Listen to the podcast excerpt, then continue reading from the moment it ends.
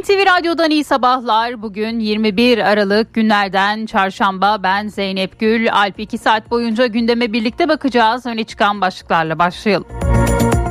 Motorlu taşıtlar vergisinde artış oranı belli oldu. Yeni yılda MTV %122,9 yerine 61,5 oranında artacak. Cumhurbaşkanı Erdoğan motorlu taşıtlar vergisinde uygulanacak yeniden değerleme oranında indirim yetkisini kullandı. Eğlence vergisi sıfırlandı. Film gösterimi, spor musabakaları, at yarışları ve konserlerden alınan eğlence vergisi oranı sıfırlandı. Eğlence vergisi daha önce %10 olarak uygulanıyordu. Öncesinde ise Mayıs ayı sonu ardından da Aralık ayı sonuna kadar sıfırlanmıştı. Asgari ücret zammının ne olacağı merakla bekleniyor. Milyonları ilgilendiren asgari ücrete ilişkin görüşmelerde 3. toplantıdan uzlaşma çıkmadı. Türk İş görüşme sonrası asgari ücret teklifini açıkladı. Genel Başkan Ergün Atalay 9 bin lira verilmezse masaya oturmayız dedi. Sağlık çalışanlarına banka promosyonunda anlaşmaya varıldı. Sağlık Bakanlığı'nın Ziraat Bankası ile yaptığı anlaşma çerçevesinde sağlık çalışanlarına toplam 29 bin lira promosyon ödemesi gerçekleştirilecek. 2 yıl 7 ay 15 gün hapis cezası alan İstanbul Büyükşehir Belediye Başkanı Ekrem İmamoğlu Ankara'daydı. CHP grup toplantısına katıldı. CHP Genel Başkanı Kemal Kılıçdaroğlu cezanın hukuki değil siyasi olduğunu söyledi. Kılıçdaroğlu İmamoğlu ile baba oğul ilişkisi olduğunu belirtti. İmamoğlu da grup toplantısının ardından gurur duydum benim de dile getirdiğim bir şey ifadesini kullandı. İmamoğlu gazetecilerin Saraçhane düğümü çözüldü mü sorusuna da düğüm yoktu ki yanıtını verdi. Afganistan'da Taliban yönetimi kadınların üniversiteye gitmesini yasakladı. Taliban tarafından üniversitelere gönderilen tebligatta kız öğrencilerin eğitimlerinin askıya alındığı bildirildi. Cumhurbaşkanlığı sözcüsü İbrahim Kalın, İslam'ın ruhuna aykırı bir karar, bu yasağın dinde yeri yok ifadeleriyle karara tepki gösterdi. Amerika'dan da bu kabul edilemez duruşun Taliban için önemli sonuçları olacak açıklaması yapıldı.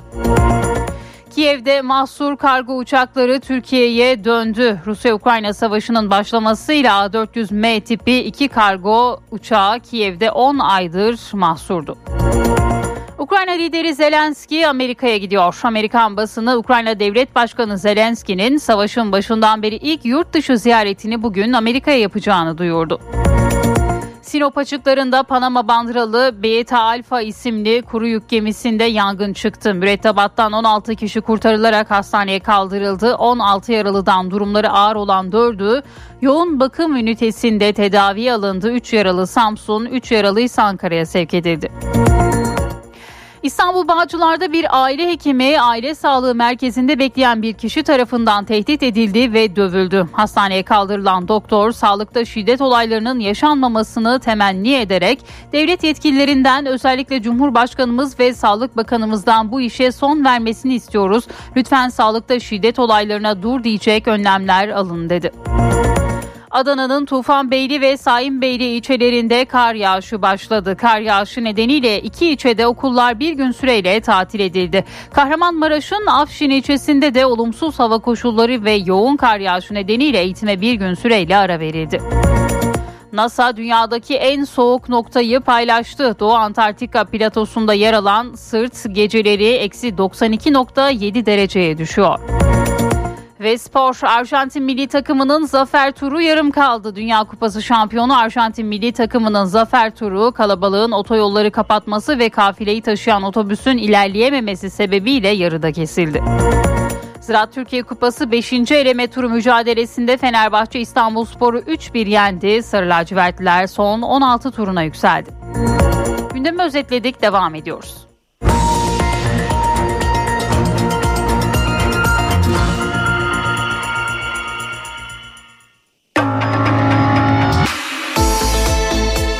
İşe giderken gazetelerin gündemi.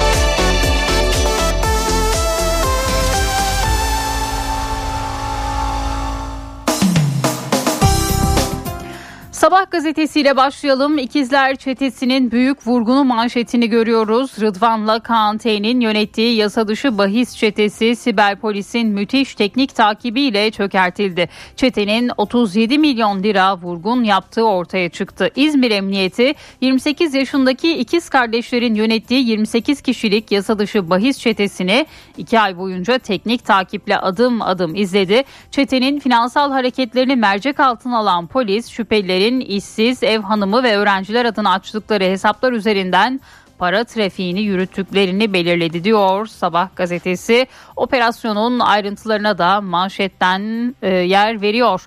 Savunmada hedef tam bağımsızlık bir diğer başlık. Cumhurbaşkanı Erdoğan'ın başkanlığında külliyede toplanan Savunma Sanayi İcra Komitesi önemli kararlar aldı.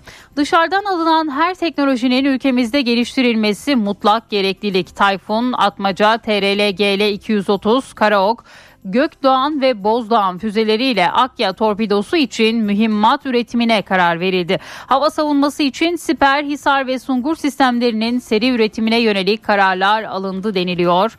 Sabah gazetesinde. Sıfır atık hareketi dünyaya ilham verdi. Emine Erdoğan'ın başlattığı ve dünyaya örnek olan sıfır atık hareketi 5 yaşında. 3. sıfır atık zirvesi ve ödül töreni 23 Aralık'ta Haliç Kongre Merkezi'nde düzenlenecek deniliyor. Sabah gazetesinde bugün. Hürriyet'in manşetinde bu uygulama hayat kurtarır başlığını görüyoruz. Ateş Yalazan'ın haberi yılbaşı öncesi sahte içki dolaşımı arttı. Peki içkinin sahte olup olmadığını nasıl anlayacağız? Benim başıma geldi ve bunu bakanlığın uygulaması sayesinde tespit ettim. Siz de mutlaka bu uygulamayı kullanın diyor Ateş Yalazan ve başına gelenleri anlatıyor. Biz de aktaralım. Geçenlerde iki ayrı yerden rakı ve viski almıştım ancak ikisini de ilk tadışımda lezzetlerinden şüphelenip bir kenara kenara koydum. Birkaç gün önce Gelir İdaresi Başkanlığı'nın bandrollü ürün izleme sistemini görünce o iki şişe aklıma geldi. GIP Büyis uygulamasını telefonuma indirip şişelerin üzerindeki barkodları tarattım. İlk şişede bandrolü okutup sonraki adımları geçtiğimde şüpheli ürün yazısı çıktı. Diğer şişede bandrol bile yarımdı. O noktada bandrolün altındaki seri numarasını girebiliyorsunuz. Ben de öyle yaptım. O seri numarasını bile tanımadı sistem. Yani benim her iki şişe de şüpheli üründü ve belki de hayati bir tehlike atlattım deniliyor. Bugün Hürriyet gazetesi sahte içki olayını manşetine taşıyor. Bir diğer başlık pazarlık kızıştı. Asgari ücret tespit komisyonunun 3. toplantısından karar çıkmadı. İşçi temsilcisi Türk İş'in Genel Başkanı Ergün Atalay, asgari ücret teklifimiz 9 bin lira olduğu altındaki rakam olursa masada olmayız dedi. MTV 2023'te %61.5 artacak. Cumhurbaşkanı Erdoğan indirim yetkisini kullanarak %122.93 olarak belirlenen motorlu taşıtlar vergisinde 2023'te yeniden değerleme oranını yüzde 61.5'e çekti diyor Hürriyet gazetesi İmamoğlu ile baba oğul gibiyiz. Dün CHP grubunda CHP lideri Kemal Kılıçdaroğlu'nun açıklaması bugün Hürriyet gazetesinde CHP lideri Kemal Kılıçdaroğlu partisinin grup toplantısında misafir ettiği İstanbul Büyükşehir Belediye Başkanı İmamoğlu için baba oğul gibiyiz kendisi CHP'nin olduğu kadar benim de evladımdır dedi. Hürriyet gazetesi de bu konuyu ilk sayfasına taşıyor. Milliyetle devam edelim. Yunanistan'dan taciz üstüne taciz, Atina'dan yine gerilime kilit manşetini görüyoruz. Yunanistan, Ege ve Akdeniz'in uluslararası hava sahası üzerinde yine onlarca savaş uçağıyla tehlikeli oyunlar oynayıp gerilime neden oluyor. Yunan Hava Kuvvetleri'ne ait F-16 savaş uçakları 16 Aralık'ta Akdeniz ve Ege'de uluslararası hava sahasında NATO'nun Nexus Ace görevini icra eden Türk savaş uçaklarını taciz etti. Türk jetleriyle bu engellemeye karşılık verilerek NATO görevinin başarıyla tamamlanması sağlandı. Cuma günkü bu olayın ardından ikinci gerilimse önceki gün yaşandı diyor Milliyet gazetesi. Bir diğer başlık Koca Yusuf döndü hasret sona erdi. Rusya-Ukrayna savaşının başlaması nedeniyle Kiev'deki Borispor Havalimanı'nda mahsur kalan A400 M tipi 2 kargo uçağı 10 ay sonra yurda döndü. Koca Yusuf adı verilen uçaklar dün akşam saatlerinde Kayseri'deki üstlerine güvenli bir şekilde iniş yaptı diyor Milliyet gazetesi. Kayıt dışı 280 bin öğrenci var. Milli Eğitim Bakanı Mahmut Özer ilk ve orta öğretimde yaklaşık 280 bin çocuğun kayıt dışı olduğunu söyledi. Bu konuda yapay zekayı da kullanarak bir takip sistemi başlattıklarına değinen Özer bir öğrencimizi dahi kaybetmeye razı değiliz diyor. Bugün Milliyet gazetesinin ilk sayfasında yer buluyor. Bakan Özger'in açıklamaları da. Yeni Şafak'ın manşetinde zoraki sarılma başlığını görüyoruz. CHP Saraçhane'deki İmamoğlu Akşener ittifakının partiye ve altılı masaya verdiği hasarı dün mecliste gidermeye çalıştı. Ankara'ya gelip CHP grup toplantısına katılan İmamoğlu tartışılan Akşener'le sarılma pozunun bir benzerini Kılıçdaroğlu'yla da verdi ancak CHP'lilerin öfkesi dinmemişti diyor Yeni Şafak gazetesi bugün. Bir diğer başlıkla devam edelim. Arjantin'de milli bayram Yeni Şafak gazetesinde yer alıyor. 2022 Dünya Kupası şampiyonu Arjantin milli takımı Buenos Aires'te on binlerce kişi tarafından karşılandı. Uçağın kapısı açıldığında e, Messi elindeki kupayla kalabalığı selamladı. Uçaktan inip üstü açık bir otobüse binen futbolcular Dikili Taş Meydanı'nda toplanan vatandaşlarla kutlama yaptı. Arjantin hükümeti halkın kutlamalara katılmasını kolaylaştırmak için milli bayram ilan etti diyor Yeni Şafak gazetesinde. Postayla devam ediyoruz. Baltalı Dilruba manşetini görüyoruz. Balıkesir'deki çiftlik evinde genç kızlara işkence edip uyuşturucuya alıştıran çetenin lideri sırtındaki ejderha dövmesinden teşhis edilip yakalandı. Baltayla kızların parmaklarını kesenin ise Dilruba Candaş adlı kadın olduğu anlaşıldı. Posta gazetesi bugün bu konuyu manşetine taşıdı. Cumhuriyet'in manşetinde ise baba oğlu sizi boğarız başlığını görüyoruz. CHP Genel Başkanı Kılıçdaroğlu 2 yıl 7 ay 15 gün hapis cezası ve siyasi yasak kararı verilen İstanbul Büyükşehir Belediye Başkanı İmamoğlu'nu partisinin grup toplantısında ağırladı. Salona el ele kol kola omuz omuza sloganları eşliğinde gelen Kılıçdaroğlu kendisi CHP'nin evladı olduğu kadar benim de evladımdır dedi. Soylu'ya seslenen Kılıçdaroğlu onun tırnağı bile olamazsın neymiş 16 milyon insanın sevgilisini görevden alacakmış. İmamoğlu size büyük lokmadır boğazınıza takılır boğarız sizi diye konuştu. İktidara geldiklerinde yapacaklarını sıralayan CHP lideri herkes Bay Kemal'i beklesin dedi. Cumhuriyet gazetesi de Kılıçdaroğlu'nun bu sözlerini manşetten gördü. Şimdi bir ara vereceğiz birazdan haberlerin ayrıntılarını aktaracağız. İş bir yatak köşedeki kitapçıyı sunar. Yatak uzmanından iş bir yatak. Merhaba ben Adnan Bostancıoğlu. Klasikler arasında sağlam bir yer edinmiş küçük kadınlar ile tanınan Louisa May Alcott'un İyi Eşler isimli romanı Türkiye İş Bankası Kültür Yayınlarından çıktı. Geçtiğimiz haftalarda bir başka kitabı sebebiyle tanıdığımız Louisa May Alcott'u kısaca yeniden hatırlayalım isterseniz. 1832 doğumlu Louisa May Alcott katı kuralları olan bir aile ortamında büyüdü. Babası Ralph Waldo Emerson, Henry David Thoreau gibi 19. yüzyılın düşünce hayatını etkilemiş isimlerin yakın arkadaşıydı. Aile hep geçim sıkıntısı çekti. May Alcott çalışmak zorundaydı. Öğretmenlik, hemşirelik, dadılık ve temizlikçilik yaptı. Ama edebiyata ilgisini hiç kaybetmedi. Dönemin önde gelen edebiyat dergilerinden The Atlantic Monthly'de hikayeleri, yazıları yayınlandı. Cinsiyet eşitsizliğine ve köleliğe karşı çıkan yazılardı bunlar.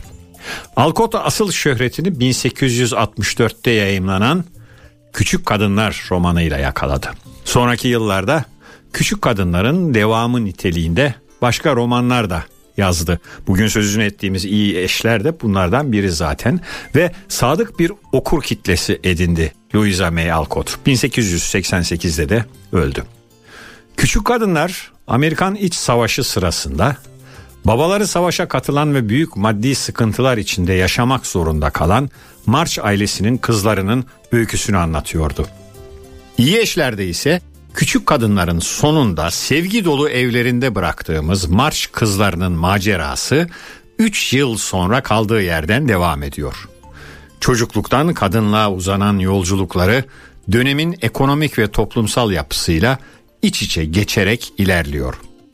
1869 yılında yayımlanan İyi Eşler esas olarak kız kardeşlerin yeni ilişkiler kurmasına ve aile evinden ayrılışlarına odaklanır. Dört kardeş büyüyüp dünyadaki yerlerini buldukça March ailesi için işler değişmeye başlar. Mac kendisi ve John için iyi bir yuva kurmak isterken Joe yazmak ve seyahat etmek arzusundadır. Amy sanatını geliştirmeyi ve servet edinmeyi umar. Beth ise tekrar eski güzel günlerdeki gibi hissetmek ister. Bu arada Lori de John'un istediği gibi üniversiteye gider ve hayatını düzene sokmaya çalışır. Roman Alcott'un evlilik fikrine yönelik tutumunun bir özeti aslında. Hatta bu yanıyla dönem itibarıyla geleneksel evlilik normlarıyla mücadele ettiği bile söylenebilir. Nitekim Joe özelinde de okurun romantik ideallerini yıkar. Ayrıca kadınların birey olarak varoluşlarının ve meslek edinmelerinin önemi de sıkça vurgulanır iyi eşlerde. Herkese iyi okumalar, hoşçakalın. İş Bir Yatak köşedeki kitapçıyı sundu. Yatak uzmanından iş bir yatak. Türkiye'nin aküsü ileriye götürür. Yiğit Akü yol durumunu sunar. Karayolları Genel Müdürlüğü duyurdu. Gaziantep-Nizip Birecik yolunun 42-50. kilometrelerinde ve Pınarbaşı Sarız yolunun 1-2. kilometresinde yol bakım ve onarım çalışmaları var. Çalışmalar sebebiyle ulaşım bölünmüş yolun bir bölümünden çift yönlü olarak sağlanıyor. Bu nedenle sürücüler dikkatli seyretmeli. Yiğit Akü yol durumunu sundu. Daha sürdürülebilir bir çatı ve daha iyi bir dünya için Bras Çatı Sistemleri sunar. Doğa konuşmaları.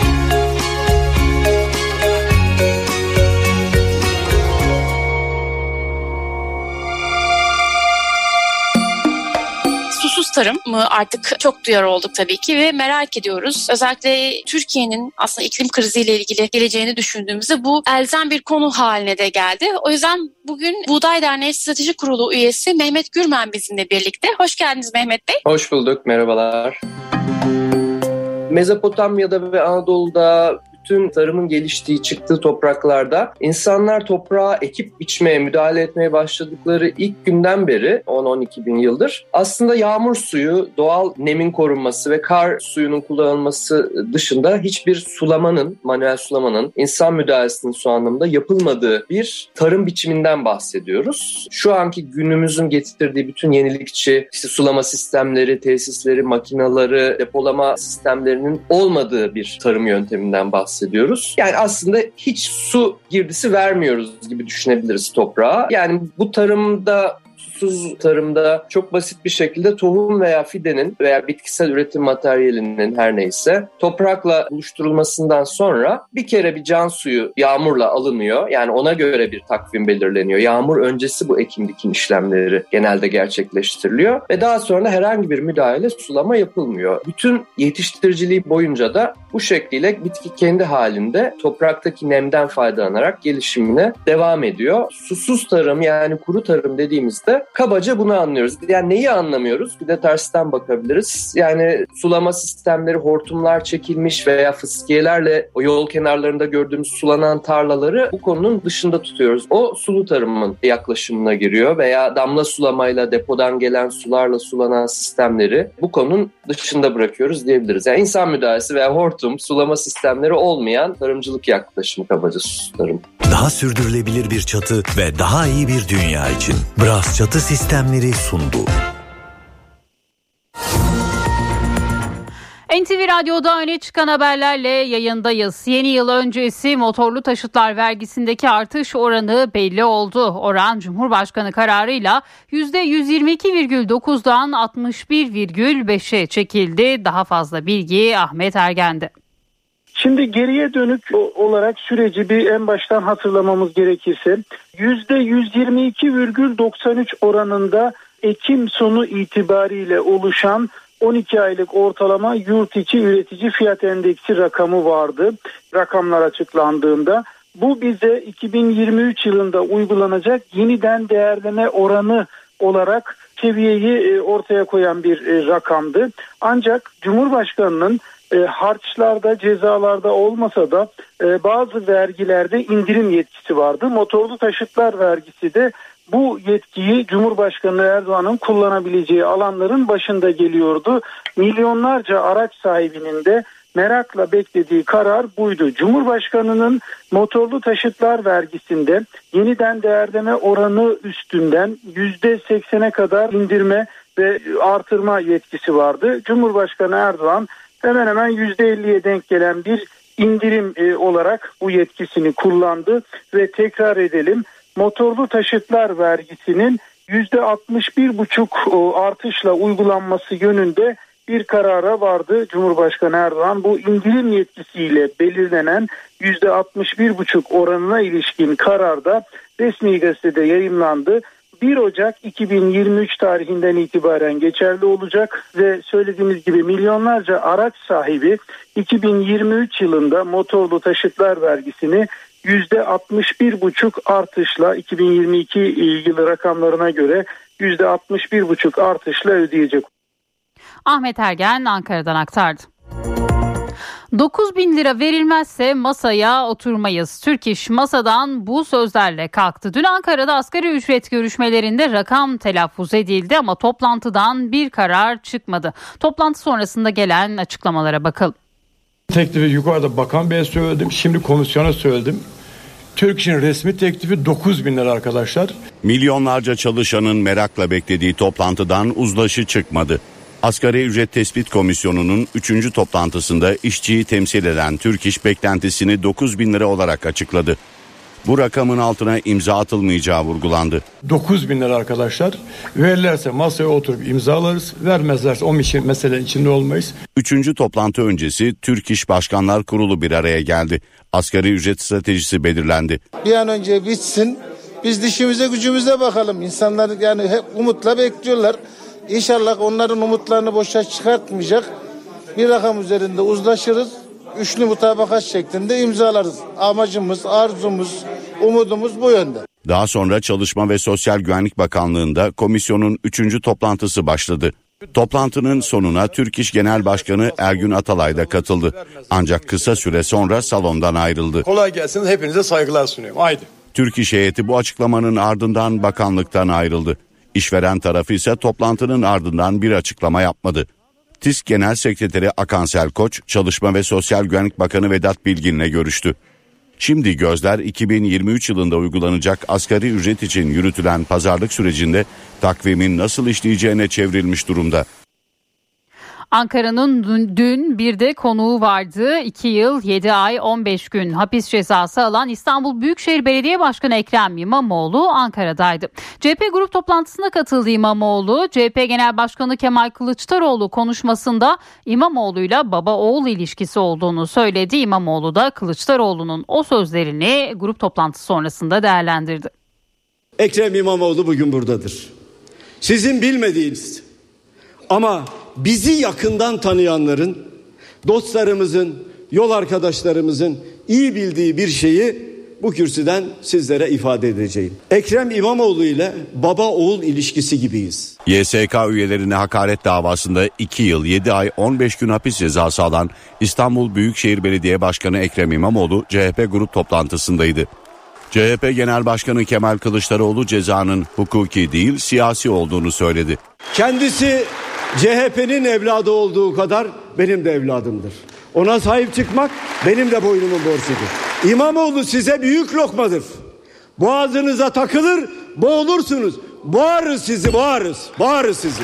Grup toplantısı öncesinde Kılıçdaroğlu İmamoğlu ile meclisteki makam odasında bir araya geldi. Kılıçdaroğlu toplantı salonuna İmamoğlu ile geldi. CHP Genel Başkanı adalet yerini bulacak dedi.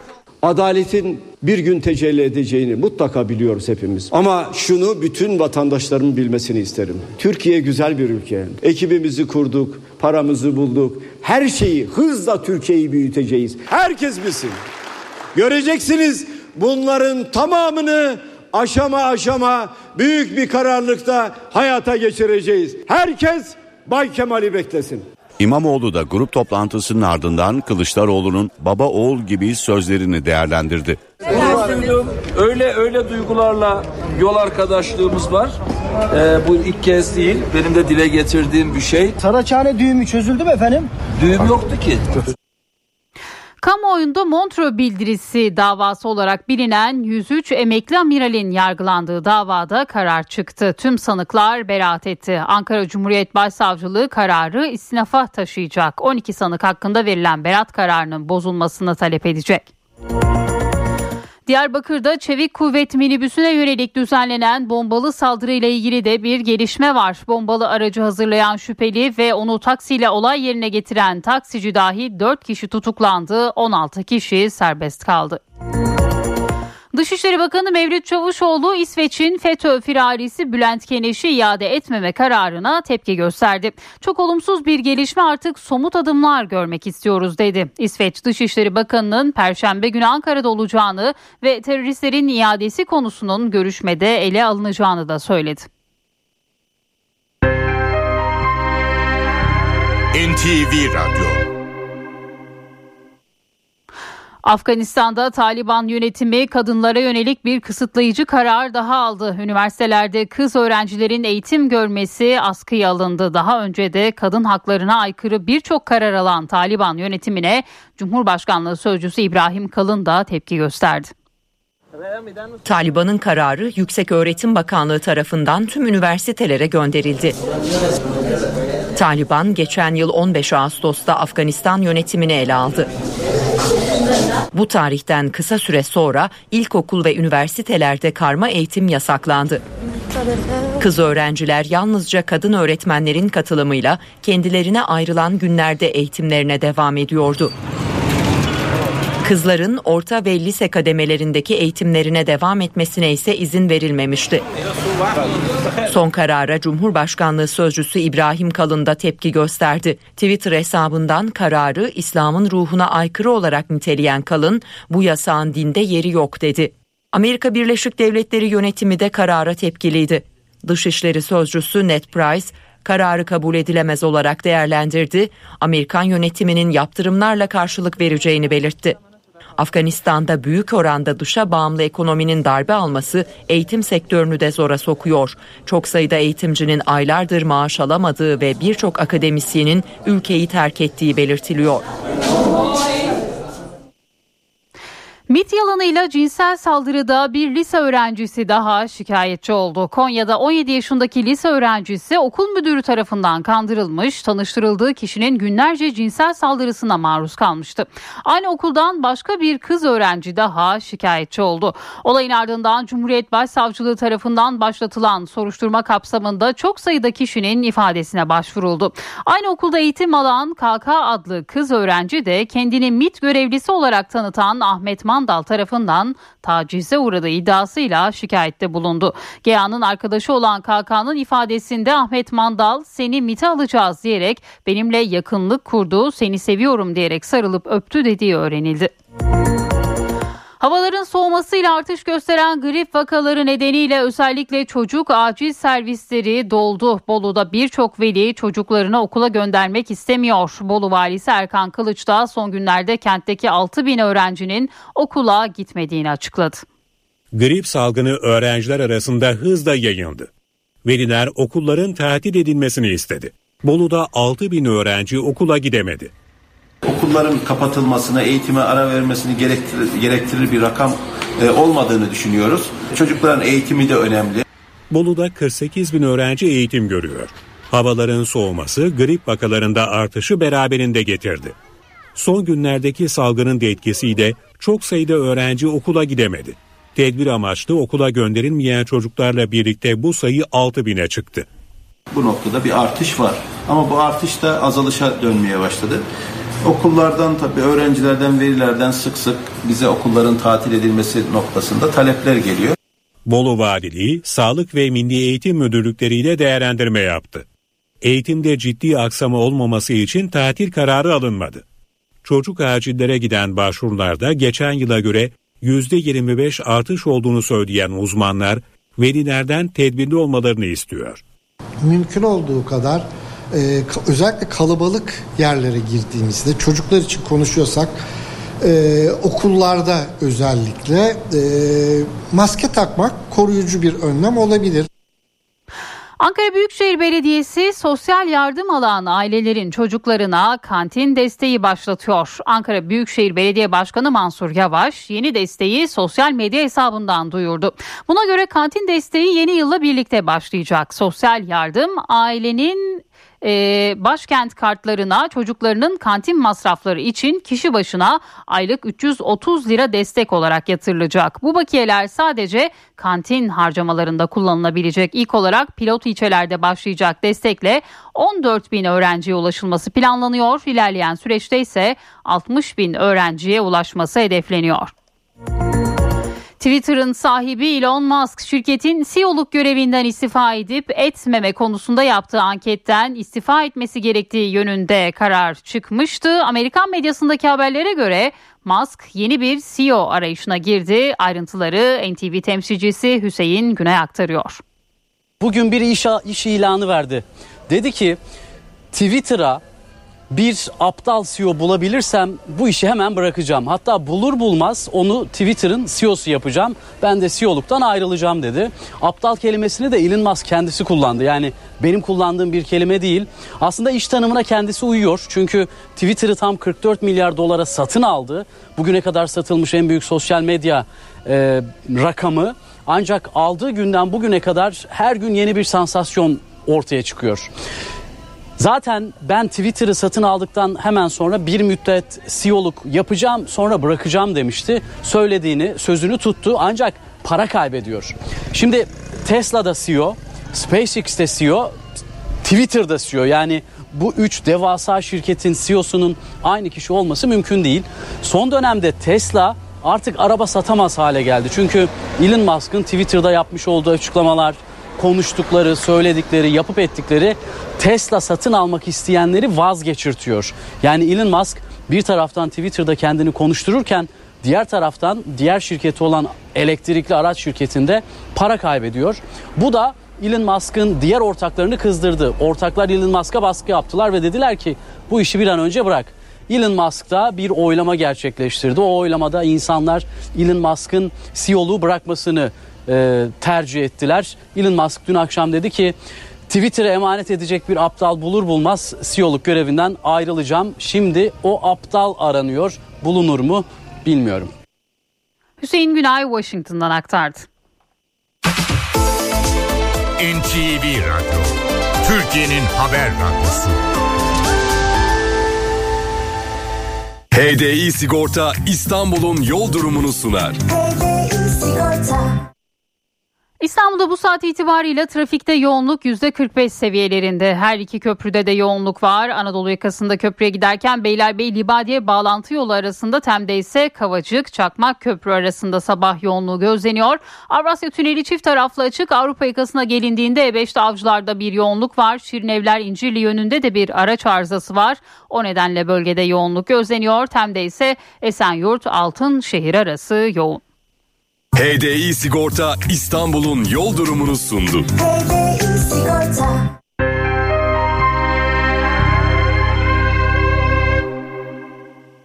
Türkiye'nin tadı, Türkiye'nin baharatı Bağdat sunar. Anadolu'nun lezzetleri.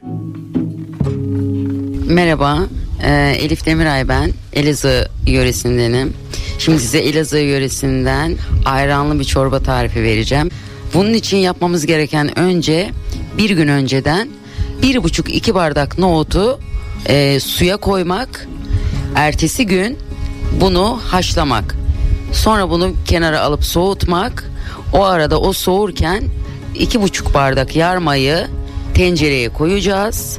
Yüzüne çıkana kadar su da kaynayacak bu. Bu iyice suyunu çekecek. Bunu bir kenara alacağız. Bir iki üç saat soğuyacak iyice yoğunlaşacak ki nohutla karıştığı zaman bulamaç gibi olmasın.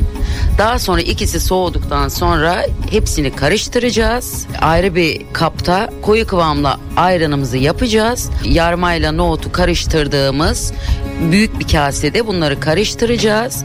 Üzerine arzu eden nane ekebilir, tuzunu ekebilir pul biber ekebilir. Baharat çeşitlerinden hangisini istiyorsanız bunu katıp servis yapabilirsiniz. E, bizim yörede bu yemek genelde sofranın vazgeçilmezidir. Bizim soframızdan eksik olmaz. Türkiye'nin tadı, Türkiye'nin baharatı Bağdat sundu. Anadolu'nun lezzetleri. Benzersiz duvarlar artık hayal değil. Sandeko Boya hava durumunu sunar. Eşsiz boya, eşsiz mekanlar. Sandeko. Batıda rüzgar hafifliyor, sıcaklık artışa geçiyor. İstanbul 3 gün güneşli, sıcaklık 15 dereceye çıkıyor. Ankara'da pus ve don etkili. Sıcaklık öğle 6, gece eksi 2 derece. İzmir açıyor ve 17 dereceye çıkıyor. Bursa puslu ve hala soğuk 12 derece. Antalya güneşli ve öğle ılık 20 derece. Marmara'da üşüten Poyraz hafifliyor. Haftanın geri kalanında hava güneşli. Sıcaklıkta kademe kademe artış var. Kocaeli 15, Balıkesir 12 derece. İç Anadolu'daki kar yağışları Niğde ve Kayseri'de hafif olarak sürecek. Diğer kentlerde pus ve don etkili. Konya 4, Eskişehir 5 derece. Gece sıcaklıkları sıfırın altında 3-4 derecelerdi. Ege kıyılarındaki fırtına sona eriyor. Rüzgarın hafiflemesiyle hissedilen sıcaklık artacak. Güneş bol. Bodrum 18 dereceye çıkıyor. Denizli 15 derece. Afyon ve iç kesimlerde sis ve ayaz etkisini sürdürecek. Sıcaklık öğle 7-8, gece 5 derece. Güneyde Mersin, Adana, Hatay, Gaziantep boyunca yağmur geçişleri var. Sıcaklık düşüyor. Adana 17, Diyarbakır tarafı güneşli 12 derece. Toros Saray ise kar yağıyor. Karadeniz'de 3 gün yağış yok. Bu bölgede hava fazla ısınmayacak. Bolu sisli 10, Samsun ve Trabzon parçalı bulutlu 11 derece. Doğu Anadolu'da pus ve don etkili. Erzurum 4, Malatya 6 derece. Gece Kars eksi 7 dereceye iniyor. Yaratıcılığınızla duvarlarınızı sanat eserine dönüştüren Sandeko Boya hava durumunu sundu. Eşsiz boya, eşsiz mekanlar. Sandeko. Mağaza ve ofis zeminlerinin depo ve yürüme yollarının en yeni en etkili boyası Düfa Zemin Boyaları spor haberlerini sunar.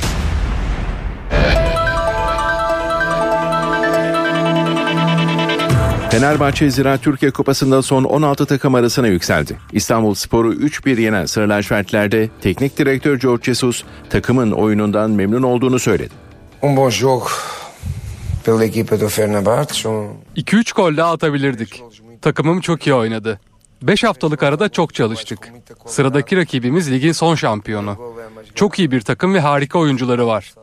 O maçı düşünmek için önümüzde vakit var. Zira Türkiye Kupası 5. tur ilk gün programında 5 karşılaşma daha oynandı. Maçlar sonunda rakiplerini mağlup eden Ümraniye Spor, Ankara Gücü, Sivas Spor, Antalya Spor ve Medipol Başakşehir takımları bir üst sıra yükseldi. Beşiktaş Zira Türkiye Kupası'nda Şanlıurfa Spor'u konuk ediyor. Siyah beyazlarda sakatlıkları süren Saiz ve Gezal forma giyemeyecek. Beşiktaş Dünya Kupası nedeniyle liglere verilen ara sonrası taraftarıyla buluşuyor. Siyah beyazlılar Ziraat Türkiye Kupası'nda TFF 2. Lig ekiplerinden Şanlıurfa Spor'la Vodafone Park'ta karşılaşacak. Saat 19'da başlayacak mücadeleyi hakem Burak Bakkan yönetecek. Beşiktaş 4. turda Serik Belediyespor'u 3-1 yenmiş adını 5. tura yazdırmıştı. Siyah beyazlılarda sakatlıkları süren Romain Seyis ve Raşit Gezal yok. Dünya Kupası'nda ülkelerinin milli takımlarında görev alan Kevin Enkudu, Atiba Hutchinson ve Wout Weghorst ise hazır durumda. Teknik direktör Şenol Güneş'in takımını Mert, Rozier Wellington Tayyip Masuaku, Salih Jetson, Redmond Dele Enkudu Cenk 11 ile sahaya çıkarması bekleniyor. Maçı kazanan takım Türkiye Kupası'nda son 16 turuna yükselecek. Zira Türkiye Kupası'nda 5. tur maçları 2. gün programında bugün 4 karşılaşma daha var. Saat 13'te Biteksen Giresun Spor, Karacabey Belediye Spor, saat 15'te Vavakars Fatih Karagümrük Uşak Spor, saat 17'de Korendon Alanya Spor Eyüp Spor ve saat 19'da Trabzonspor Yılport Samsun Spor maçları oynanacak. Süper Lig'de Dünya Kupası etkisi hissedilecek. Federasyon Başkanı Mehmet Büyükekşi 6 aylık görev süresini değerlendirdiği basın toplantısında yeni uygulamaları da anlattı. Mehmet Büyükekşi, turnuvada uygulanan uzatma dakikası kuralının ligde de uygulanacağını açıkladı. Federasyon Başkanı ayrıca sezonun kalan bölümünde hakemlerle ilgili yapılacak açıklama ve itirazların cezasının artacağını söyledi.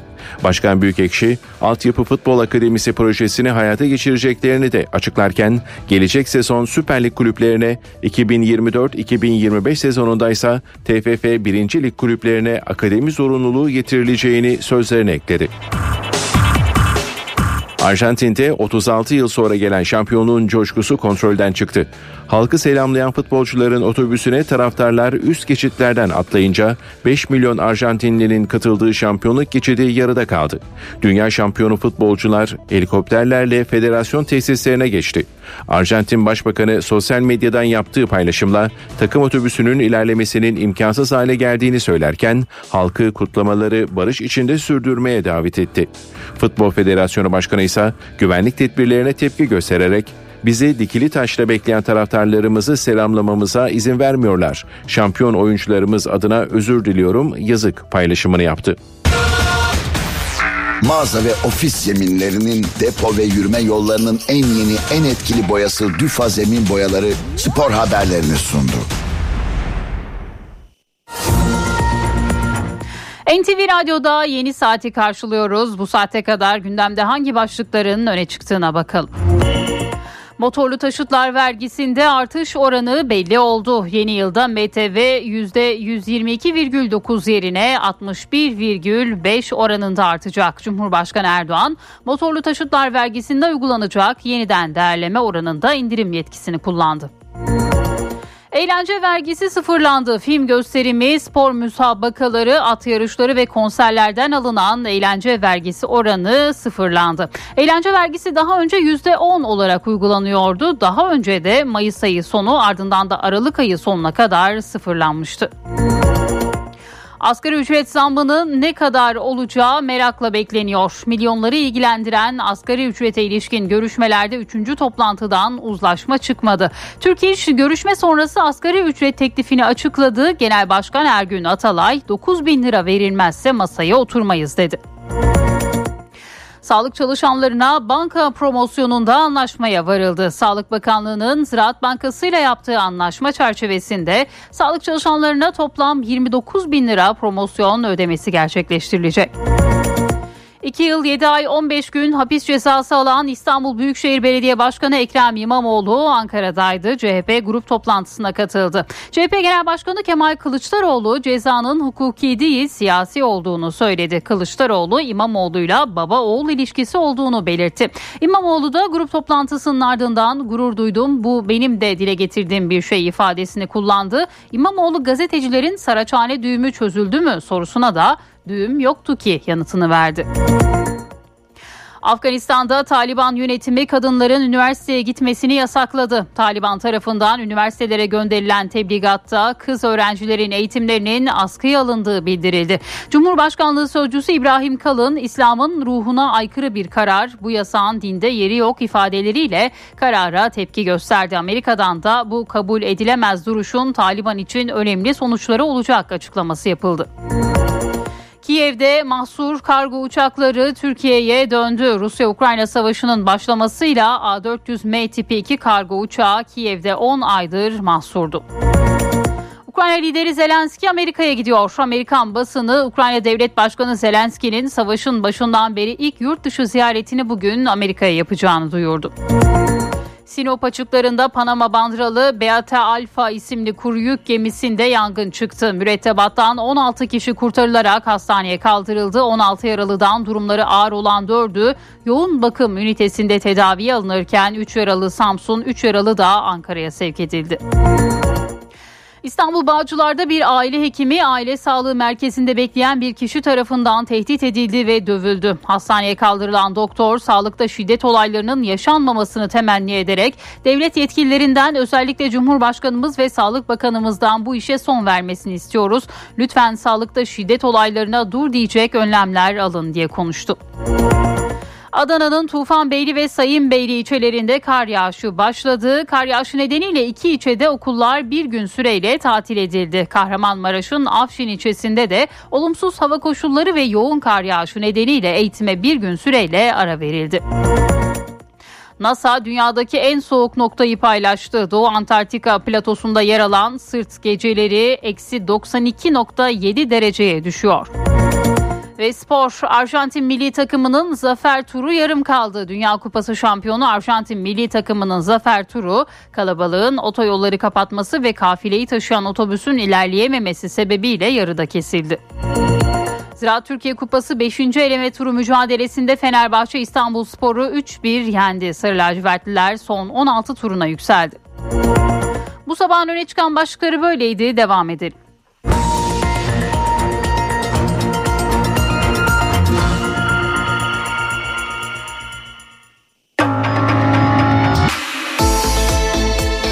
İşe giderken gazetelerin gündemi.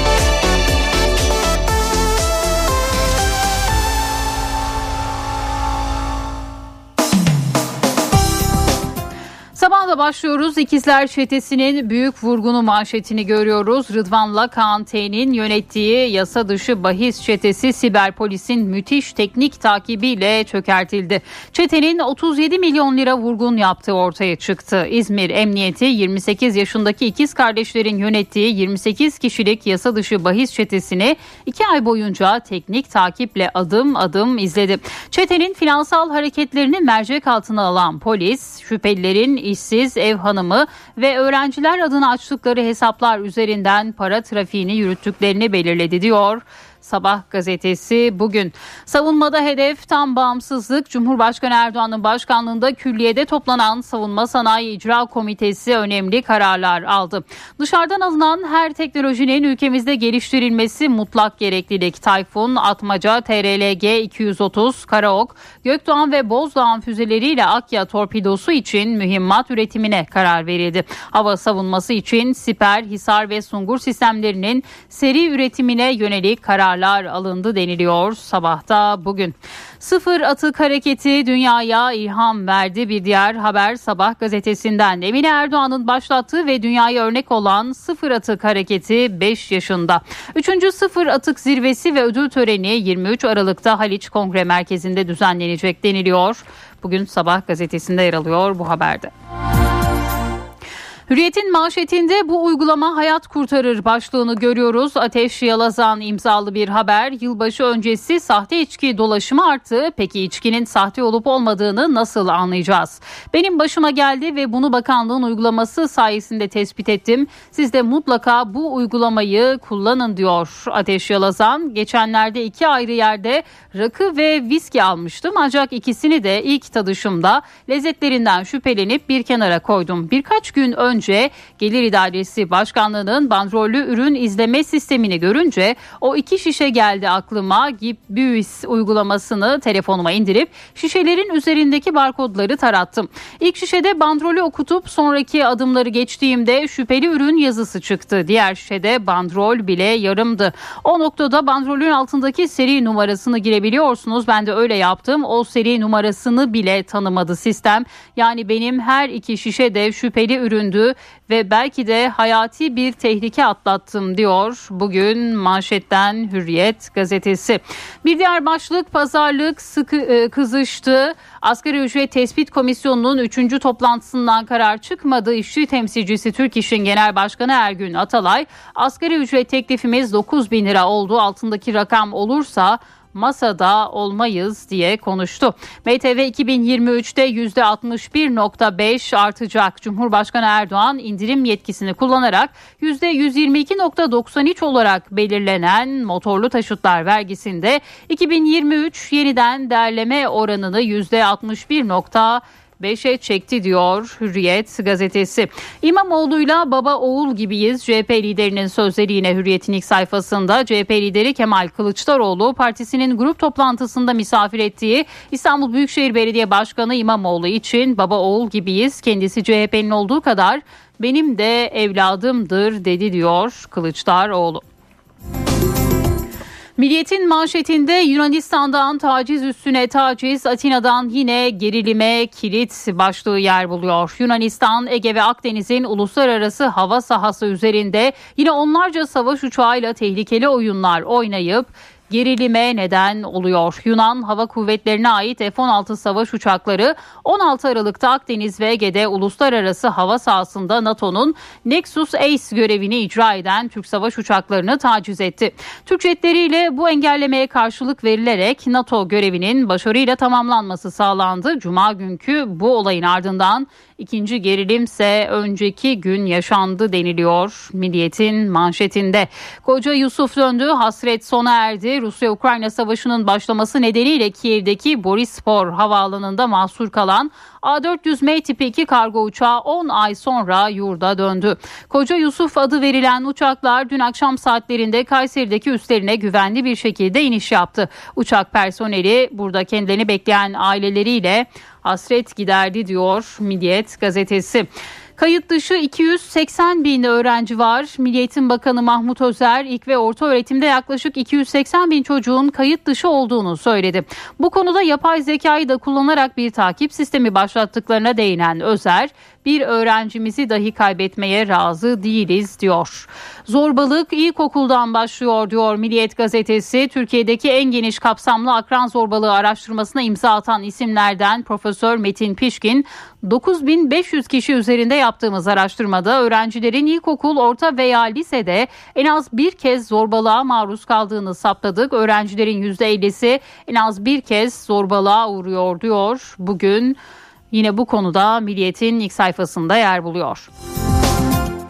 Yeni Şafak'ın manşetinde zoraki sarılma başlığını görüyoruz ve Kılıçdaroğlu ile İmamoğlu'nun fotoğrafına yer veriliyor. CHP Saraçhane'deki İmamoğlu Akşener ittifakının partiye ve altılı masaya verdiği hasarı dün mecliste gidermeye çalıştı. Ankara'ya gelip CHP grup toplantısına katılan İmamoğlu tartışılan Akşener'le sarılma pozunun bir benzerini Kılıçdaroğlu'yla da verdi ancak CHP'lilerin öfkesi dinmemişti deniliyor Yeni Şafak gazetesinde bugün. Arjantin'de milli bayram bir diğer haber 2022 Dünya Kupası şampiyonu Arjantin milli takımı Buenos Aires'te on binlerce kişi tarafından karşılandı. Uçağın kapısı açıldığında Messi elindeki kupayla kalabalığı selamladı. Uçaktan inip üstü açık bir otobüse binen futbolcular Dikili Taş Meydanı'nda toplanan vatandaşlarla kutlama yaptı.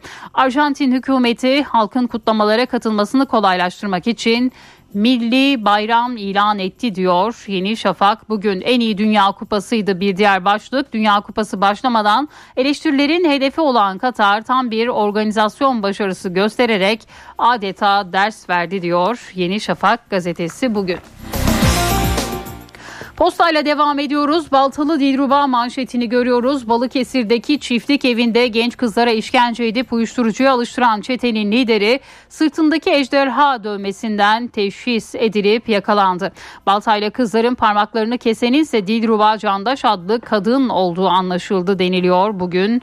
Posta gazetesinde 103 amirale beraat bir diğer başlık Montreux Sözleşmesi'nin iptal edilebileceği açıklaması Kanal İstanbul projesi ve Sarıklı General tartışması nedeniyle emekli 103 amiral kamuoyunda Montreux bildirisi olarak bilinen bir açıklama yayımlamıştı. Anayasal düzene karşı suç işlemek için anlaşmakla suçlanan 103 emekli amiralin yargılandığı davada suç unsuru oluşmadığı gerekçesiyle oy birliğiyle beraat kararı çıktı diyor Posta gazetesi. Ağlatan doğum günü bir diğer başlık. Van Erciş'e bağlı Süleyman Mezrası'nda yaşayan babası korucu olan birinci sınıf öğrencisi Nisa Nur Nama doğum gününü hiç kutlamamıştı. Bunu haber alan İlçe Gençlik ve Spor Müdürlüğü gönüllüleri sınıfa palyaço ve pasta getirerek Nisan Nur'a sürpriz yaptı. Dans edip eğlenen Nisan Nur kaymakam ve belediye başkanının hediyelerini açtı. Mutluluktan ağladı diyor Posta gazetesinde o anların fotoğrafları da yer buluyor bugün ilk sayfada. Cumhuriyet gazetesi baba oğlu sizi boğarız manşetiyle çıkıyor. CHP Genel Başkanı Kılıçdaroğlu 2 yıl 7 ay 15 gün hapis cezası ve siyasi yasak kararı verilen İstanbul Büyükşehir Belediye Başkanı Ekrem İmamoğlu'nu partisinin grup toplantısında ağırladı. Salona el ele kol kola omuz omuza sloganları eşliğinde gelen Kılıçdaroğlu kendisini CHP'nin evladı olduğu kadar benim de evladımdır dedi İmamoğlu için. Soylu'ya seslenen Kılıçdaroğlu onun tırnağı bile olamazsın altın neymiş 16 milyon insanın sevgilisini görevden alacakmış. İmamoğlu size büyük lokmadır boğazınıza takılır boğarız sizi diye konuştu. İktidara geldiklerinde yapacaklarını sıralayan CHP lideri herkes Bay Kemal'i beklesin dedi. Ekrem İmamoğlu ise oyuna girme ihtimali olan bir oyuncuyum diye konuştu. İstanbul Büyükşehir Belediye Başkanı Ankara'ya gitmeden önce adaylığıyla ilgili Erdoğan'ın karşısındaki rakip takımın bir oyuncusuyum. Teknik direktör beni oyuna sokar ya da sokmaz ona ben karar vermeyeceğim dedi. İmamoğlu'nun bu sözleri de Cumhuriyet Gazetesi'nin ilk sayfasında yer buldu. NTV Radyo İşletmenizi ve itibarınızı siber tehditlere karşı koruyan Berknet sunar. Profesör Murat Ferman'la evdeki hesap. Günaydın Sayın Ferman, mikrofon sizde. Zeynep Gül Hanım günaydın, iyi bir gün, iyi yayınlar diliyorum. Kayıt dışılık, kayıt dışı ekonomi bunlar hayatın birer gerçeği. Üstelik ekonomilerin gelişmişlik düzeyinden farklı veya bağımsız olarak ortaya çıkan bir fenomen, bir gerçek. Peki kayıt dışı nasıl tanımlanıyor? Kamu otoritesinden gizlenen, resmi kayıtlara kısmen veya tamamen geçirilmeyen ya da geçirilemeyen ve bu nedenle denetlenemeyen faaliyetler bütününe kayıt dışı ekonomi deniliyor. Evet bu yalın tanımı e, biraz sonra sözünü edeceğimiz e, yeni dökümanın bakan sunuşundan aldık. Nedir o döküman? Kayıt dışı ekonomiyle mücadele eylem planı 2023-2025 dün kamuoyuyla paylaşıldı. Ee, Hazine ve Maliye Bakanlığı Risk Analizi Genel Müdürlüğü koordinasyonunda hazırlanmış bir rapordan bahsediyoruz. Tabi resmi istatistik ve hesaplarda dikkate alınamayan kayıt dışı faaliyetler ekonomik verilerin gerçeği yansıtmamasına ve bu verilere göre uygulanacak iktisadi ve mali politikalardan beklenen sonuçların gerçekleşmemesine neden oluyor. Bu çerçevede dünyanın her yerinde kayıt dışı ekonominin ölçülmesi ve ona karşı vaziyet edilmesi bilinen politikalardan bir tanesi. Türkiye'de kayıt dışı ekonomiyle ilgili sayıca çok az çalışmaları daha sonra değinmek üzere isterseniz bu eylem planına bir göz atalım. Esasen Türkiye'de kayıt dışı ekonomiyle mücadele alanında 2008-2010, 2011-2013, 2015-2017 ve 2019-2021 dönemlerine ait 4 farklı eylem planı hazırlanarak uygulanmış. Söz konusu eylem planlarında kayıt dışı ekonomik faaliyetlerin yoğun olduğu alanların tespiti ve kontrolü amaçlanmış. Şimdi de bu çerçevede yeni bir yaklaşımla 5 başlık altında 44 eylem sayılıyor. Tabii bu 44 eylemin e, plan dönemi içerisinde yani 2023 2025 yılları arasında yerine getirilmesi bakımından tüm bakanlıklarla, kurumlarla ve dahi elbette vatandaşla işbirliği ve ortak çaba gerekeceğine de ayrıca vurgu vurul, e, yapılmış ve e, bu eylem planında da ilgili merciler özenle not edilmiş. Bu beş başlık kayıt dışı ekonomi boyutunun ölçümü ve analiz çalışmaları ile başlıyor. Toplumsal farkındalık ve gönüllü uyum seviyesinin yükseltilmesi, kurumlar arası işbirliğinin ve veri paylaşımının geliştirilmesi, hukuki, idari ve teknik önlemlerin alınması, denetim kapasitesinin arttırılması 5 ana başlık altında 44 eylemi ihtiva ediyor. Bunlar arasında mesela nakit kullanımın azaltılmasına yönelik kartlı veya dijital ödeme yöntemlerinin teşvik edilmesi, vergi dairelerinde elektronik teminat mektubu uygulamasına geçilmesi, kira sözleşmelerinin e-devlet üzerinden düzenlenmesinin sağlanması gibi yeni bazı açılımlar da var. Evet, Dünya Bankası'nın 2022 yılında kayıt dışı ekonomi ile ilgili yayınlamış olduğu son raporda ülkemizin de içinde yer aldığı gelişmekte olan e, ekonomilerin pandemi öncesi 20 yıllık süreçte kayıt dışı ekonomi büyüklüklerini azalttıkları, bununla beraber 2010-2018 yılları arasında ortalama gayri safi yurt içi hasılalarının üçte birinin kayıt dışı ekonomik faaliyetlerden oluştuğu ifade ediliyor. Farklı çalışmalarda farklı yaklaşımlar da var ama üçte bir oranı bile bu fenomenin, bu e, gerçekleşen olayın e, kapsamını, derinliğini herhalde anlatmaya yeter. Tabii bütün bu çabaları biz de destekliyor. Ancak bir noktanın da altını çizmek istiyoruz. Enflasyonun bulunduğu bir ekonomik ortamda kayıt dışı dostu bir iklim söz konusudur. Kayıt dışılığı ortadan kaldırmada gerek şart bu enflasyon ikliminin de bertaraf edilmesidir. Bu genel bilgi paylaşımı ve değerlendirmeler çerçevesinde değerli dinleyenlerimize katma değeri yüksek ve yüksek katma değerli bir gün diliyor. Huzurlarınızdan hürmetlerle ayrılıyorum. Profesör Murat Ferman'la evdeki hesap. İşletmenizi ve itibarınızı siber tehditlere karşı koruyan Berknet sundu. Dünya markası Bras çatı sistemleri finans bültenini sunar. Borsa İstanbul Yüz Endeksi 5419 seviyelerinde dolar 18.65 euro 19.80'den işlem görüyor. Euro dolar paritesi 1.06 altının onzu 1813 dolar. Kapalı çarşıda gram altın 1088 çeyrek altın 1797 liradan satılıyor. Brent petrolün varil fiyatı ise 79 dolar. Dünya markası Bras çatı sistemleri finans bültenini sundu. NTV Radyo Benzersiz duvarlar artık hayal değil. Sandeko Boya hava durumunu sunar. Eşsiz boya, eşsiz mekanlar. Sandeko. Batıda rüzgar hafifliyor, sıcaklık artışa geçiyor. Marmara'da üşüten Poyraz hafifleyecek. Haftanın geri kalanında hava güneşli, sıcaklıkta kademe kademe artış var. İstanbul 3 gün boyunca güneşli olacak, sıcaklık 15 dereceye çıkıyor. İç Anadolu'daki kar yağışları Niğde ve Kayseri'de hafif olarak sürecek. Diğer kentlerde pus ve don etkili. Ankara'da sıcaklık öğle 6, gece eksi 2 derece. Ege kıyılarındaki fırtına sona eriyor. İzmir açıyor ve sıcaklık 17 derece dereceye çıkıyor. Güneyde Mersin, Adana, Hatay, Gaziantep boyunca yağmur geçişleri var. Sıcaklık düşüyor. Toroslara da kar yağıyor bugün. Karadeniz'de 3 gün yağış yok. Doğu Anadolu'da ise pus ve don etkili.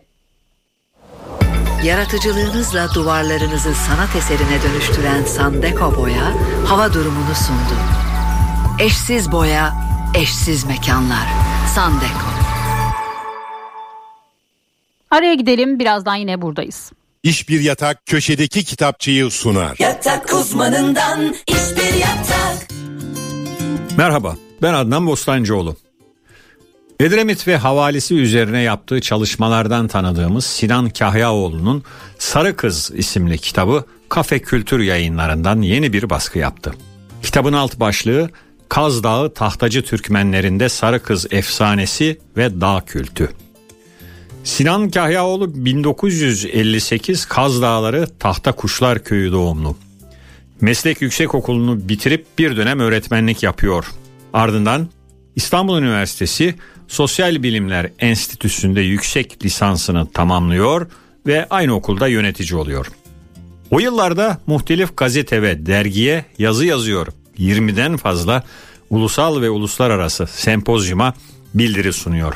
Halen araştırmalarına ve yazılarına devam ediyor Sinan Kahyaoğlu. Sarı Kız isimli çalışmasında Kahyaoğlu, Kuzey Ege ve Edremit Körfezi yöresinden Türk tarihine ve kültürüne ilginç olduğu kadar şaşırtıcı ayrıntı ve yaklaşımlarla yeni bir katkı sunuyor. Fantastik roman meraklıları için İngiliz yazar A.F. Stedman'ın Skandar serisinin ilk kitabı Skandar ve Unicorn Hırsızı Epsilon yayınlarından çıktı. Romanı dilimize Şebnem Tansu çevirmiş. Skandar Smith'in en büyük hayali ana karadaki hayatını geride bırakıp herkesten gizlenen unicornların hani şu tek boynuzlu mitolojik atların yaşadığı adaya binici olarak kabul edilmektir. Uzun yıllar bu işin sınavına hazırlanır. Ne var ki sınav günü gelip çattığında işler Skandar'ın umduğu gibi gitmez. Unicornlara ve geleceğe dair tüm umutları tükendiği sırada evlerine gelen gizemli bir kadın onu adaya davet eder. Orada bir yandan eski okulundakilere hiç benzemeyen arkadaşlar edinecek, bir yandan da destansı gökyüzü savaşları, tehlikeli uçuşlar ve kıyasıya rekabetle dolu yepyeni bir dünya keşfedecektir. Ancak Skandar'ın henüz bilmediği büyük bir sır vardır ve açığa çıkarsa bir daha hiçbir şey eskisi gibi olmayacaktır. Fantastik türü sevenlere duyurmuş olalım Skandar dizisinin ilk kitabının Epsilon'dan çıktığını. Herkese iyi okumalar, hoşçakalın. İş bir yatak köşedeki kitapçıyı sundu. Yatak uzmanından iş bir yatak. Türkiye'nin Yiğit Akü yol durumunu sunar. Karayolları Genel Müdürlüğü duyurdu. Bursa Karacabey yolunun 34. kilometresinde ve Aksaray Ortaköy yolunun 9-11. kilometrelerinde yol bakım ve onarım çalışmaları yapılıyor. Çalışmalar sebebiyle ulaşım kontrollü olarak sağlanıyor. Bu nedenle sürücüler dikkatli seyretmeli. Yiğit Akü yol durumunu sundu.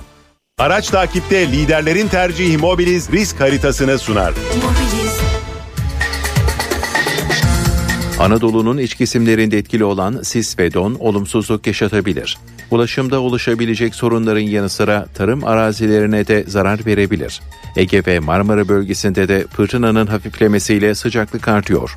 Gecelerse çok soğuk. Soğuk algınlığı riski yüksek. Dikkatli ve tedbirli olunmasında fayda var. Araç takipte liderlerin tercihi Mobiliz risk haritasını sundu. NTV Radyo, Türkiye'nin haber radyosu.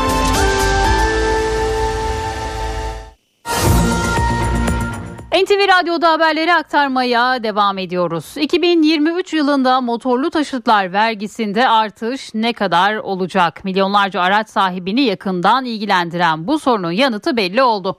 Yeni yılda motorlu taşıtlar vergisi %61,5 oranında artacak. Motorlu taşıtlar vergisinde her yıl yeniden değerleme oranında artış gerçekleştiriliyor. Yeniden değerleme oranı bu yıl %122,9 olarak belirlenmişti. Cumhurbaşkanının bu oranı %80'e kadar indirme veya %50'ye kadar arttırma yetkisi bulunuyordu. Cumhurbaşkanı Recep Tayyip Erdoğan bu yetkisini geçen yıl olduğu gibi bu yılda kullanma kararı aldı. Resmi gazetede yayımlanan kararla MTV'de uygulanacak yeniden değerleme oranında %50 indirime gidildi. Kararla yeni yılda motorlu taşıtlar vergisi %61,5 oranında artacak. Kararla birlikte 2023 yılında 1 ila 3 yaş aralığındaki araçlara uygulanacak MTV tutarları belli oldu. Taşıtın değerine göre motor gücü 1300 cc ve altında olan araçlarda MTV tutarı en düşük 2120 lira, en yüksek 2545 lira olacak. Motor gücü 1300 ile 1600 cc arasında olan araçlardaysa en düşük 3693 lira, en yüksek 4434 lira MTV ödemesi yapılacak. Motor gücü 1600 ile 1800 cc arasındaki araçlarda en düşük MTV tutarı 7178 lira, en yüksek 7834 lira olacak. Motor gücü 1800 ile 2000 cc arasındaki araçlardansa en düşük 11309 lira, en yüksek 12340 lira MTV tahsil edilecek.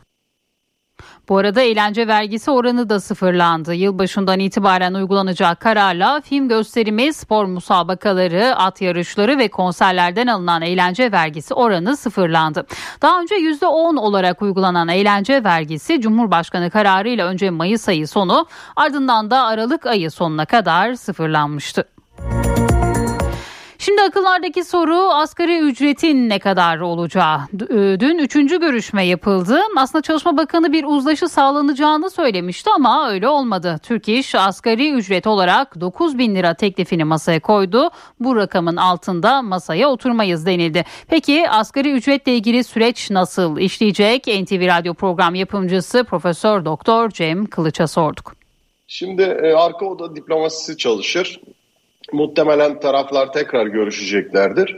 Bunun için muhakkak bir hafta bekleme gibi bir durum söz konusu değil. Yani diyelim ki şu sıralar yine e, anlaşma zemini oluştu. Hemen bir araya gelip tekrar bunu imzalayabilirler. Evet Türk İş'in e, 9 bin liralık e, teklifi e, yaklaşık yani Temmuz ayındaki artıştan sonra yaklaşık %63'lük bir artışa denk geliyor geçen yılın bugüne göre eğer asgari ücreti düşünecek olursak geçen yıl bugünlerde 4253 lira net olarak açıklanmıştı. E şimdi 9000 lira isteme talebi %100'ün üzerinde bir artışı beraberinde getiriyor. E, tabii işveren tarafı da bu noktada özellikle e, şunu e, muhakkak masaya yatırıyordur. Biliyorsunuz e, asgari ücret artar ama işverene de bir takım destekler verilir. Özellikle asgari ücret desteği önemlidir. 2016 yılından beri uygulanıyor. Fakat bu asgari ücret desteği 2016 yılından bu yana neredeyse aynı rakamda takıldı kaldı ve 100 lira civarında her sigortalı başına. Dolayısıyla e, muhtemeldir ki işveren tarafı da bu konuyu masaya yatırıyordur. Diğer sigorta prim teşviklerini yatırıyordur. Ben bir uzlaşmaya gidileceğini düşünüyorum açıkçası. Her halükarda işveren tarafının bunu e, imzalaması gerekecek. E, ve eğer e, işçi tarafı bu deklare edilen rakamı e, bulamamışsa bu durumda muhalefet şerhini koyacaktır. Nitekim şöyle bir baktığımızda son 22 yılda öyle bir rakamı ben biraz önce yayına girmeden baktım buldum. 15 kere e, taraflar bir muhalefet şerhi koymuşlar. Yani imzalamamışlar. E, bu işçi tarafı da olabilir, işveren tarafı da olabilir ama taraflardan özellikle işveren tarafının imzalaması durumunda ben e, sorunun çözüleceğini ve yeni yıla yeni bir asgari ücret rakamıyla gireceğimizi düşünüyorum. Cumhuriyet Halk Partisi'nin meclis grubuna dün Ekrem İmamoğlu da katıldı. Grup toplantısı öncesinde Kılıçdaroğlu İmamoğlu'yla meclisteki makam odasında bir araya geldi. CHP lideriyle birlikte salona girdi İmamoğlu. Kemal Kılıçdaroğlu İmamoğlu'yla baba oğul ilişkisi olduğunu söyledi. İmamoğlu da toplantı sonrasında Kılıçdaroğlu'nun o sözlerini değerlendirdi. Dinliyoruz. Ekrem İmamoğlu bugün buradadır. Sizin bilmediğiniz ama bizi yakından tanıyanların dostlarımızın, yol arkadaşlarımızın iyi bildiği bir şeyi bu kürsüden sizlere ifade edeceğim. Ekrem İmamoğlu ile baba oğul ilişkisi gibiyiz. YSK üyelerine hakaret davasında 2 yıl 7 ay 15 gün hapis cezası alan İstanbul Büyükşehir Belediye Başkanı Ekrem İmamoğlu CHP grup toplantısındaydı. CHP Genel Başkanı Kemal Kılıçdaroğlu cezanın hukuki değil siyasi olduğunu söyledi. Kendisi CHP'nin evladı olduğu kadar benim de evladımdır. Ona sahip çıkmak benim de boynumun borcudur. İmamoğlu size büyük lokmadır. Boğazınıza takılır, boğulursunuz. Boğarız sizi, boğarız. Boğarız sizi. Grup toplantısı öncesinde Kılıçdaroğlu İmamoğlu ile meclisteki makam odasında bir araya geldi. Kılıçdaroğlu toplantı salonuna İmamoğlu ile geldi. CHP Genel Başkanı adalet yerini bulacak dedi adaletin bir gün tecelli edeceğini mutlaka biliyoruz hepimiz. Ama şunu bütün vatandaşlarımın bilmesini isterim. Türkiye güzel bir ülke. Ekibimizi kurduk, paramızı bulduk. Her şeyi hızla Türkiye'yi büyüteceğiz. Herkes bilsin. Göreceksiniz bunların tamamını aşama aşama büyük bir kararlılıkta hayata geçireceğiz. Herkes Bay Kemal'i beklesin. İmamoğlu da grup toplantısının ardından Kılıçdaroğlu'nun baba oğul gibi sözlerini değerlendirdi. Öyle öyle duygularla yol arkadaşlığımız var. Ee, bu ilk kez değil. Benim de dile getirdiğim bir şey. Saraçhane düğümü çözüldü mü efendim? Düğüm yoktu ki. NTV Radyo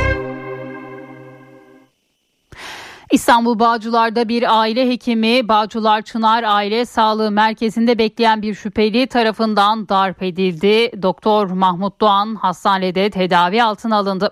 Aile Sağlığı Merkezi'nde bir saate yakın bekleyen bir kişi çalışanların dikkatini çekti. Doktor Mahmut Doğan'a haber verildi. Doktor şüpheliye hasta değilse içeride bekleyemeyeceğini söyledi. Şüpheli çıkmayacağını söyledi. Çıkan tartışma sonucunda Doktor Mahmut Doğan'ı darp etti. Yüzüne darbe alan doktor Bağcılar Eğitim ve Araştırma Hastanesi'nde tedavi altına alındı. Saldırgan gözaltında. Sinop açıklarında dün akşam bir kuru yük gemisinde yangın çıktı. Alevler sahil güvenlik ekiplerinin yoğun çabasıyla söndürüldü. Gemiden kurtarılan 16 kişi hastaneye kaldırıldı. Onunun durumu ağır. Gemi kaptanı ise kayıp arama çalışmaları sürüyor. İstanbul Sarıyer'de Ali Poyrazoğlu Tiyatrosu'na ait bir depo yandı. Dekorlar, kuklalar küle döndü. Yarım asır boyunca biriktirdiği malzemeleri alevlere teslim olan Ali Poyrazoğlu, yangın her şeyi aldığı anılar ve alkışlar bize kaldı diye konuştu. 155 liraya gelsin 155. Eşyalar gitti, anılar bize kaldı. Yola devam edeceğim. 50 yıllık birikimle oluşturulan dekorlar, kostümler, kuklalar, maskeler, ses ve ışık sistemleri. Ali Poyrazoğlu tiyatrosunun deposu küle döndü. Tiyatroyu kurduğum gün hayalimdi 50 yıl sonra bir müze açmak. Onun için 50 yıldır oynadığım oyunlarla ilgili dokümanları, fotoğrafları, afişleri, çalışmaları, dosyaları dekorları, kostümleri sakladığım büyük bir depom vardı. Pazartesi günü İstanbul Sarıyer'de bir gece konduda başlayan yangın kısa sürede büyüdü ve komşu binalara da sıçradı. O yerlerden biri de tiyatrocu Ali Poyrazoğlu'nun deposuydu. Çok büyük bir kukla koleksiyonu vardı. Türkiye'nin en büyük tek kukla koleksiyonu 18. 19. asır Osmanlı kuklalarını toplamıştım bütün dünyadaki müzayedelerden ve çok büyük bir maske koleksiyonu vardı. 200 parçalık antika eski maskeler, e, Afrika maskeleri ağırlıktaydı. Çok büyük bir koleksiyondu. Hepsi yandı gitti. Bodrum'da olan sanatçı üzüntüsünü sosyal medya hesabından da duyurdu. Yangın her şeyi aldı. Anılar ve alkışlar bize kaldı. Durmak yok. Yeniden başlıyoruz diye yazdı. Ne yapıyorsun sen bu? Ne bu? Çok acı ama hayat böyle bir şey. Yola devam. Dünyadaki gelişmelerden hazırladığımız haber turuyla devam edelim. Amerikan medyasına göre Ukrayna Devlet Başkanı Zelenski'nin bugün Amerika Birleşik Devletleri'ne gitmesi bekleniyor. Ukrayna Devlet Başkanı'nın Beyaz Saray'da Başkan Joe Biden'la bir araya geleceği söyleniyor. Bu ziyaret savaşın başından bu yana Zelenski'nin yurt dışına çıktığı ilk seyahati olacak. Çin'de son derece katı sıfır vaka politikasının gevşetilmesinden bu yana vaka ve can kayıplarında artış yaşanıyor. Ülkede son olarak bir günde 5 can kaybı bildirildi. Virüsün mutasyona uğramasından endişe ediliyor. Sağlık uzmanları Çin nüfusunun %60'ının gelecek aylarda enfekte olabileceğini, 2 milyondan fazla kişinin de ölebileceğini tahmin ediyor. İngiltere'de Kral 3. Charles'ın resmi bulunan yeni banknotlar tanıtıldı. Charles kağıt paraya portresi basılan ikinci hükümdar olacak. Yeni kağıt paralar 2024 ortasından itibaren dolaşıma sokulacak. Petrol zengini Venezuela'da benzin istasyonlarında kuyruk oluştu. Bazı eyaletlerde rafinerilerdeki sorun nedeniyle yakıt sıkıntısı yaşanıyor. Almanya bir yandan buzlanma bir yandan da enerji kriziyle mücadele ediyor. Ülke genelinde kiliselerde sıcaklık ayarı 5 ile 12 derece arasında sınırlandırıldı. Ayinlere katılanlara battaniye dağıtılıyor. Yunanistan'da ise artan enerji fiyatları halkı alternatiflere yöneltiyor. Evini ısıtmak için odun yakanların sayısı giderek artıyor. Ülkenin odun ihtiyacının %70'ini sağlayan kuzey bölgelerde ormanlarda çalışmalar hiç olmadığı kadar yoğun.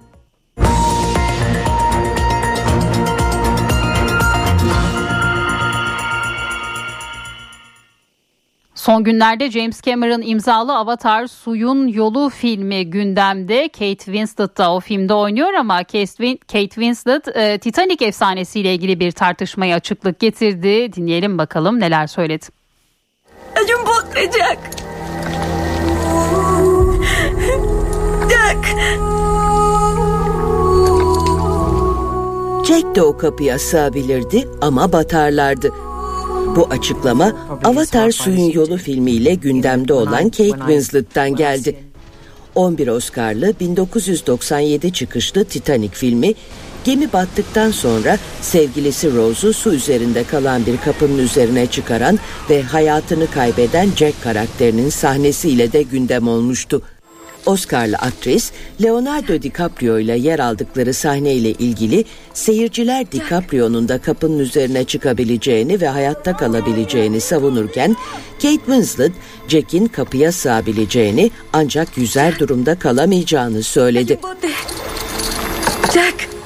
Happy Sad Confused adlı podcast yayınında konuşan 47 yaşındaki oyuncu bu tartışmanın altında kendine yöneltilen kilolu eleştirilerinin yattığını belirtti. O dönem 20'li yaşlarının başında olan oyuncu kilosuna vurgu yapılarak zorbalığa uğradığını söyledi. Öte yandan filmin yönetmeni James Cameron, Jack'in hayatta kalabileceği yönündeki tartışmaya son vermek için adli tıp çalışması yürüttüğünü söylemişti.